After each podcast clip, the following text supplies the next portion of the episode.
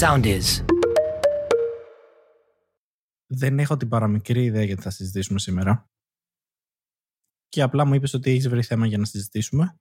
Δεν μου είπες ποτέ ποιο είναι αυτό το θέμα. Και θα είναι κάτι σαν mystery box, αλλά θα ανακαλύψω το τι θέμα θα συζητήσουμε σήμερα. Οπότε mystery subject, υποθέτω. Δεν είναι πολύ παλιά κατά mystery box. Δεν είναι σαν να είναι του 2020 ας πούμε. 2018, 2010. Μ, όχι 10, 10 είναι πολύ παλιά. 10 καλά καλά δεν υπήρχε το YouTube. 2020 ίσως. Ωραία. Γι' αυτό λοιπόν είναι το θέμα μας. Τα trend τα οποία δεν θέλουμε να ξαναέρθουν και έχουν κουράσει ρε παιδί μου και είμαστε ok που πέρασαν. Γιατί είναι γνωστό ότι τα trend ξανάρχονται, η μόδα ανακυκλώνεται, αλλά είναι μερικά πράγματα που πρέπει να μείνουν στο παρελθόν.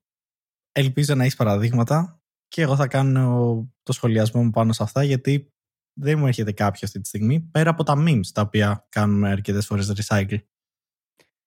Ακριβώς. Είναι μερικά πράγματα όμως που πρέπει να μείνουν. Δεν πρέπει να ξαναέρθουν, ρε παιδί μου. Οκ. Συμφωνώ, συμφωνώ. Και δεν θα μείνουμε στη μόδα γιατί δεν μπορούμε να δείξουμε στον κόσμο δυστυχώς τις φωτογραφίες που είχα βρει όσον αφορά τη μόδα. Γιατί ήταν μερικά πράγματα τα οποία ήταν απλά τραγικά. Okay. Και κυρίως ήταν πολλές γυναικείες μόδες. Ε, ακραίες, θα έλεγε κανείς. Ε, και αντρικέ έχω δει που είναι πάρα πολύ περίεργες. Ε, αλλά νομίζω ότι αν θες να πεις κάτι από μόδα το οποίο θα καταλάβουν χωρίς καν να τους το δείξεις, είναι το φόρεμα που είχε φορέσει η Lady Gaga που ήταν φτιαγμένο από κρέας. Με τις μπριζόλες. Δεν ξέρω αν το θυμάσαι αυτό. Ναι, ρε παιδί μου, το θυμάμαι αυτό. Σίγουρα έχει μείνει χαραγμένο στη μνήμη μου για πάντα. Αλλά σου λέω ένα trend που υπήρχε. Π.χ. ήταν πάρα πολύ trend για ένα διάστημα, παλιά, να είχαν όλοι οι άντρες μουστάκι και όχι μουσι που υπάρχει πλέον δεν είμαστε OK με το γεγονός ότι πλέον δεν είναι στη μόδα να έχουμε όλοι μουστάκι. Γενικά, εγώ δεν έχω καταλάβει τη μόδα. Γιατί απλά ο καθένας δεν κάνει αυτό που θέλει να κάνει και πρέπει να ακολουθούμε κάτι. Αλλά τέλος πάντων. Γιατί νιώθουμε ότι είμαστε όλοι μαζί, ρε παιδί μου, και είναι καλύτερα από το να είσαι μόνος σου. Υποθέτω. Ναι. Εγώ ακολουθάω τη μόδα του μινιμαλισμού. Η ίδια μπλούζα κάθε μέρα. Αυτή είναι η μόδα του Ζούκενμπεργκ. Του Burger Burger, του Μάρκου. Ακριβώς. Εντάξει, αυτός είναι και ρομπότ όμως, δεν χρειάζεται δηλαδή να αλλάζει ρούχα. OK, okay, και πάμε απευθείας στο θέμα μας. Ακούτε το χάσιμο χρόνο. Στα όρθια. Με τον Αλέξανδρο. Και τον Κωνσταντίνο. Δεν είμαστε OK που πλέον δεν υπάρχουν στο YouTube remix τραγουδιών γνωστών από τον Άλβιν και την παρέα του. Και όσοι δεν ξέρουν τον Άλβιν και την παρέα του, απλά του ζηλεύω. Έχεις καταλάβει τι λέω. Τα σκιουράκια λες που είχε βγει η ταινία και είχαν την παράξενη φωνή. Ναι, ναι, ακριβώς. Η αλήθεια είναι ότι όντως υπήρχε περίοδος που δεν, δεν νομίζω ότι είχαν αφήσει κάποιο κομμάτι το οποίο δεν το είχαν κάνει με τις φωνές ε, από τα σκιουράκια. Ήταν ένα πολύ παράξενο trend. Ναι, νομίζω σίγουρα είμαστε καλύτερα χωρίς αυτό. Ήταν αστείο μέσα στην ταινία. Μετά που το κάνανε και σε remix, ήταν λίγο υπερβολή. Δηλαδή ήταν ωραίο μέσα στην ταινία. Άστο εκεί και είμαστε εντάξει. Απλά είχε κουράσει. Δηλαδή ήταν OK okay στην ταινία και μετά είχαν γίνει όλα τα τραγούδια από αυτά. Και ήταν τραγικό. Δηλαδή είχε κουράσει και κάποια στιγμή ήταν για όνομα του Θεού πώς θα τα βγάλουν. Ευτυχώς που πέρασε και πέθανε αυτό το trend. Ωστόσο, είχαν, υπάρχει σειρά από τον Άλβιν και την παρέα του. Παιδική σειρά έχουν βγάλει μετά από την ταινία. Αλλά αυτό δεν μας ενδιαφέρει, είμαστε OK με αυτό.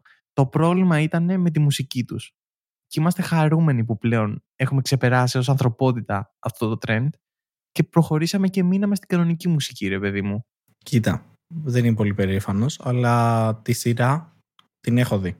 Είναι αρκετά ωραία. Είναι διασκεδαστική. Την έχω δει όμως προς περάσπιση μου πριν προλάβεις να πεις το οτιδήποτε.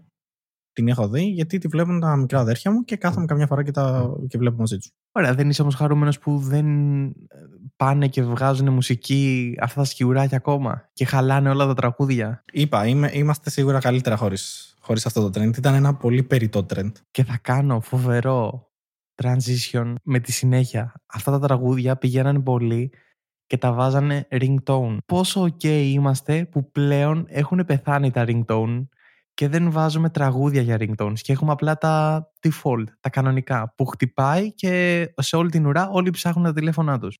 Σου έρχομαι ένα καλύτερο πάνω σε αυτό που είπες. Το να έχεις ε, μουσική για ringtone, ναι, ήταν trend Αλλά δεν ήταν τόσο εκνευριστικό. Πιο πολύ αστείο. Αν σκεφτείς ότι παίζει τελείως άκυρη. Σκέψου στο λεωφορείο, κάποιον το παίρνει τηλέφωνο και παίζει τελείως άκυρη μουσική.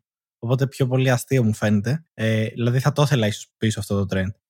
Αλλά σου έχω ένα εκνευριστικό trend τότε που όλοι βάζανε μουσική για όταν τους παίρνεις. Που τους παίρνεις τηλέφωνο και παίζει μουσική. Αντί να ακούς το τουτ, τουτ, έπαιζε μουσική. Ναι, κατάλαβα τι λες.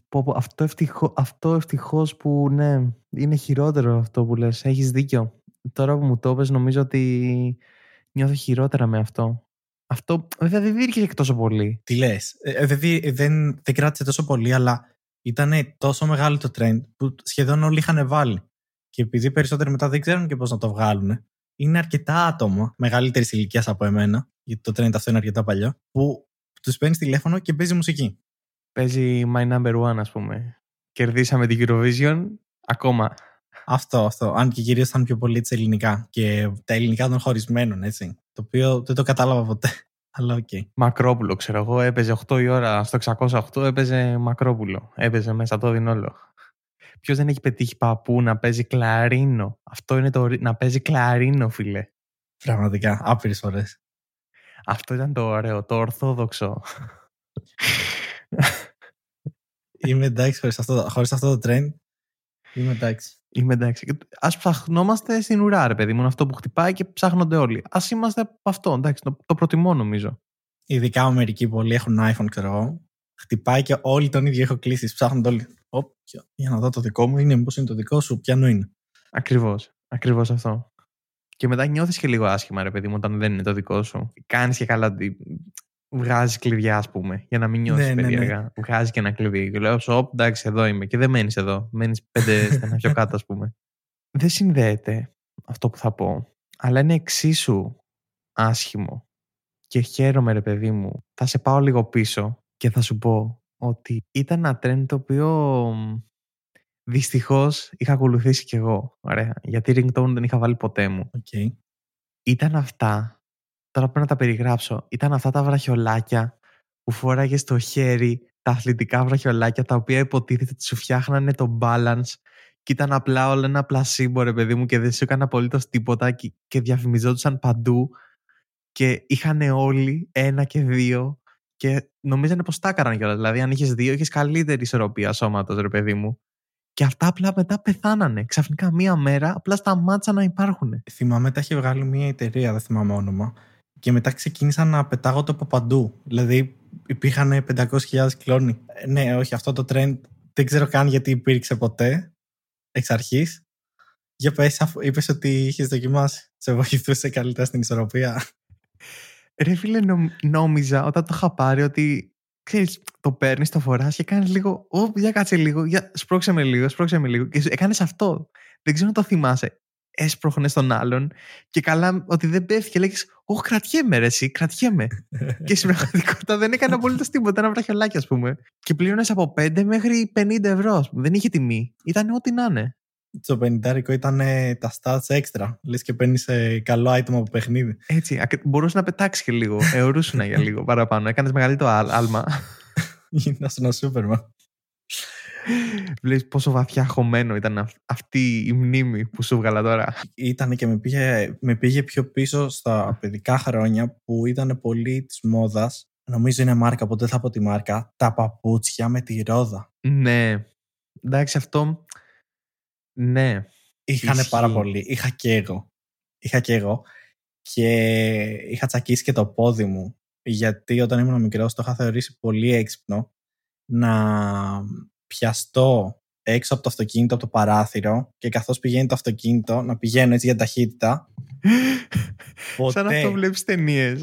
ναι, ναι, ναι. Και ποτέ, ποτέ δεν είδα τη λακκούβα Oh. Παρά μόνο όταν είχα πέσει μέσα και είχε τσακιστεί το γόνατό μου. Αλλά όλα εντάξει. Δεν, δεν ήταν, ήταν επιφανειακό, δεν χρειάστηκε νοσοκομείο ή κάτι τέτοιο. Πάρα πολύ κακό, ρε φίλε, αυτό. είχαν όλοι. Από αυτό είχαν πάρα Εγώ πολλά παιδιά. Εγώ δεν είχα. Ήτανε, είχε πλάκα, είχε την πλάκα του. Στο σχολείο είχαν πάρα πολλά άτομα. Θυμάμαι στο προάβλη, στο διάλειμμα, όλοι βάζαν τις ρόδες και ξεκινάγαν να πηγαίνουν γύρω-γύρω-γύρω. Οι δάσκαλοι δεν ξέρανε αν ε, πρέπει να το απαγορεύσουν αυτό ή όχι. δεν ξέρανε πώς να το διαχειριστούν. Και το είχαν απαγορεύσει τελικά, γιατί και καλά μην χτυπήσουμε και αυτά. Και αυτό που κάναμε ήταν ότι τα βγάζαμε τα ροδάκια όταν πηγαίναμε στην τάξη, τα βάζαμε στην τσέπη και τα κουμπώναμε πάλι μετά στο διάλειμμα χωρίς να μας δουν. Και κάναμε γύρω-γύρω. Νομίζω και αυτό το trend καλύτερα που έφυγαν και τώρα ήρθε με τη μόδα με τα πατίνια, με τα ηλεκτρονικά πατίνια. Οπότε κατά κάποιο τρόπο έχει μείνει. Μένοντας στην ενδυμασία, θέλω να σου θυμίσω ένα πράγμα το οποίο συνέβαινε, ωραία, το οποίο έχει μείνει χαραγμένο βαθιά μέσα στο μυαλό μου και είναι το κολάρο ανεστραμμένο το οποίο εξηγώ, γιατί μπορεί να μην κατάλαβες τι εννοώ. Αυτό που είχαν το κολάρο και πηγαίνανε και το σηκώνανε και ήσουν τύπου βαμπύρα, ας πούμε. Τύπου κόμις Δράκουλα. Ακριβώς. Γιακάς. Έτσι. Κολάρο ανεβασμένο πάνω, όχι κατεβασμένο. Κόμις Δράκουλας και ήταν πολύ γαμάτο για κάποιο λόγο αν υπήρχε εκεί. Και μάλιστα στο πίσω μέρος, μερικές εταιρείες είχαν βάλει και το, το tag τους, την, ε, την επωνυμία τους και ήταν όταν το ανέβεζε, μόνο τότε φαινότανε. Δεν ξέρω πώς θα το σχολιάσω. Ε, δεν υπάρχει κάποιος θετικός σχολιασμός πάνω σε αυτό. Είναι ένα trend το οποίο αφήστε το νεκρό και μην το ξαναφέρετε πίσω. Ωστόσο, βγάζουν ακόμα. Δεν ξέρω, εντάξει, υπάρχουν πράγματα που ακόμα βγάζουν.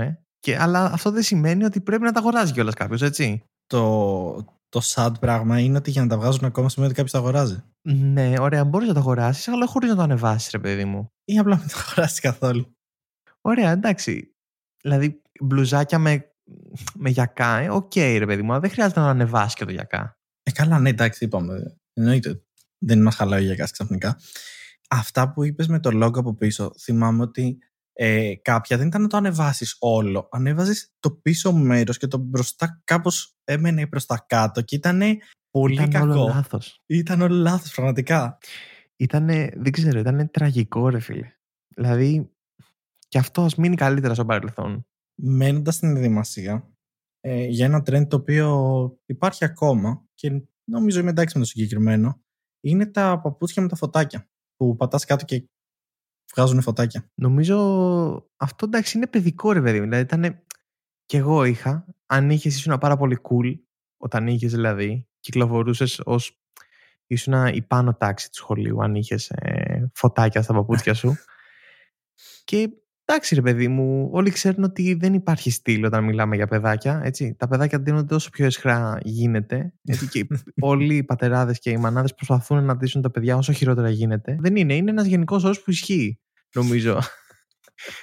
δηλαδή, προσπαθείς να ντύσεις το παιδί σου όσο χειρότερα γίνεται και αυτό νομίζω ότι είναι όσο καλύτερα γίνεται. Ναι. Ε, άρα, άρα είναι και αυτό ένα trend. Το ότι προσπαθούν να ντύσουν ένα trend το οποίο έχει μείνει το να προσπαθεί να δει το παιδί σου πιο. Ναι, νομίζω ναι. Είναι ένα. Αλλά εντάξει, νομίζω είμαστε OK με αυτό, ρε παιδί μου. Εντάξει, δεν πειράζει. Δεν υπάρχει πρόβλημα. Και έχω δύο τα οποία πρέπει να πάνε μαζί. Και θα σου πω γιατί πρέπει να πάνε μαζί. Γιατί ήταν περίπου την ίδια περίοδο που κυκλοφορούσαν. Ένα, παίζουμε τώρα στι φωτογραφίες, OK. Ένα, το duck face, το οποίο, OK, βλέπω το πρόσωπό σου αυτή τη στιγμή, πώς έκανες με τον duck face.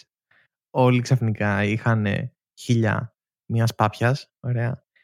Και τα selfie stick. Φίλε, τα selfie stick αλήθεια δεν κατάλαβα ποτέ μου γιατί υπήρξανε. Δεν, δεν, δηλαδή τα υπόλοιπα κατάλαβα γιατί ποια ήταν η χρησιμότητά τους. Αυτά δεν κατάλαβα. Ε, είμαι ακόμα εδώ, μου κάνει νοήματα και περιμένω να σχολιάσω για τα selfie stick. Στο edit παίζαμε να ακουστεί καν αυτό το κενό. Δεν έχω να σχολιάσω. Λοιπόν, ωραία, τι να πρώτο σχολιάσω. Το Duckface το οποίο δεν κατάλαβα ποτέ μα ποτέ γιατί αυτό το πράγμα ήταν trend. Όσοι το προσπαθήσανε, γιατί ήταν κάποιον διάσημο που το έκανε ή κάποιο άτομο που το έκανε πολύ καλά και προσπαθούσαν να το κάνουν και αυτοί, απλά αποτύχανε και επειδή το ίντερνετ είναι για πάντα, αυτή τη στιγμή υπάρχουν φωτογραφίες με Duckface που είναι σαν να έχεις πιει τρία μπουκάλια ουίσκι και προσπάθησες να βγάλεις φωτογραφία δεν υπάρχει κάποιο λόγος για την ύπαρξη του Duckface. Τώρα για το self-κόνταρο. Το είπα στα ελληνικά. Ωραία, ωραία. Επίσης δεν υπάρχει κάποιος λόγος ύπαρξης. Ε, θυμάμαι όμως αρκετά memes που είχαν φτιαχτεί που προσπαθούσαν και καλά να τα βάλουν με ταινία ε, πάνω σε σφουγγαρίστρα και τέτοια και το πηγαίνανε μακριά. Νομίζω ο κύριος λόγος ύπαρξης ήταν αποκλειστικά και μόνο Όχι, δεν μπορώ να το ιδεολογήσω κάπως. Ήταν απλά ένα γκατζετάκι το οποίο απλά η selfie μόλις κάνανε ανακαλυφθεί συσσαγωγικά και μια εταιρεία βρήκε και είπε ωραία, μπορούμε να βγάλουμε λεφτά μέσα από αυτό και φτιάξαν το σελφοκόνταρο. Δεν υπάρχει κάποια άλλη καλύτερη χρήση. Ή για τα άτομα που απλά δεν είχαν φίλους να τους πούνε μπορείς να πας λίγο πιο εκεί. Ωραία. Μπορείς να βγάλεις μια φωτογραφία να φαίνεται από απόσταση; Σε ευχαριστώ.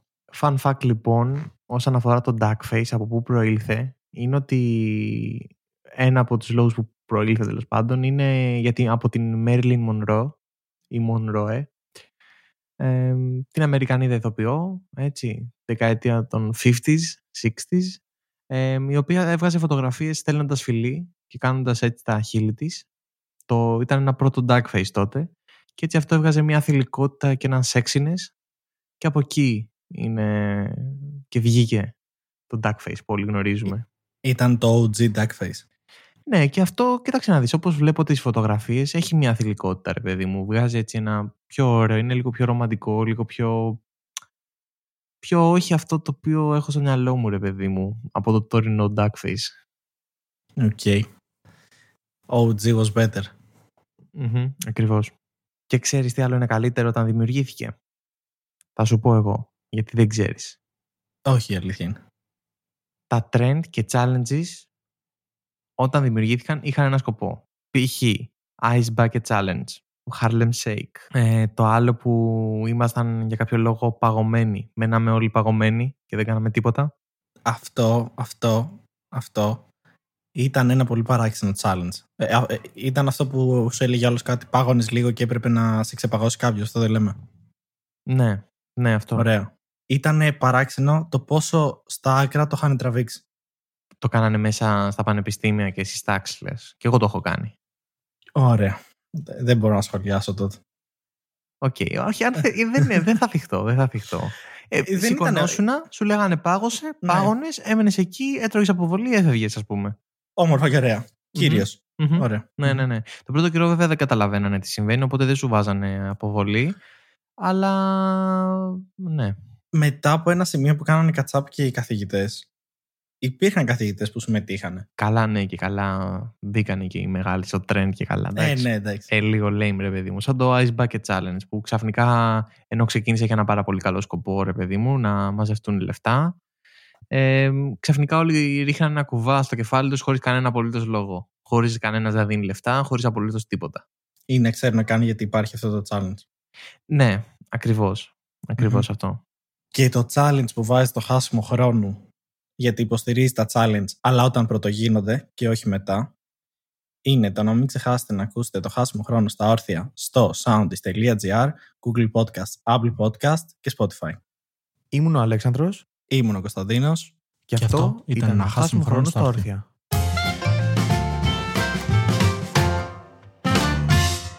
Ωραία και να σου πω και κάτι. Αυτό εντάξει, μπορεί να θυχτούν, αλλά το dub ρε φίλε δεν κατάλαβα ποτέ γιατί υπήρχε. Ο χορός, ο dub, δεν υπήρχε καν νόημα, ρε παιδί μου. Ήταν ένας random χορός. Και το χρησιμοποιούν ακόμα για cringy καταστάσεις. Παπ! Κάνω ναι, dub, δεν φαίνεται. Δεν, δεν σε βλέπουν ότι κάνεις dub, αλλά ναι. ναι dub. Ναι. Και βγάλαν και τραγούδια. Δηλαδή. Νομίζω και... το τραγούδι βγήκε. Ήταν χορός και έγινε τραγούδι. Νομίζω. Αλήθεια. Ναι. Όχι, όχι. Νομίζω, νομίζω ήταν από ξένο τραγούδι. Δεν είμαι σίγουρος. Δεν πειράζει. Η κατάσταση είναι λίγο cringy. Ωραία.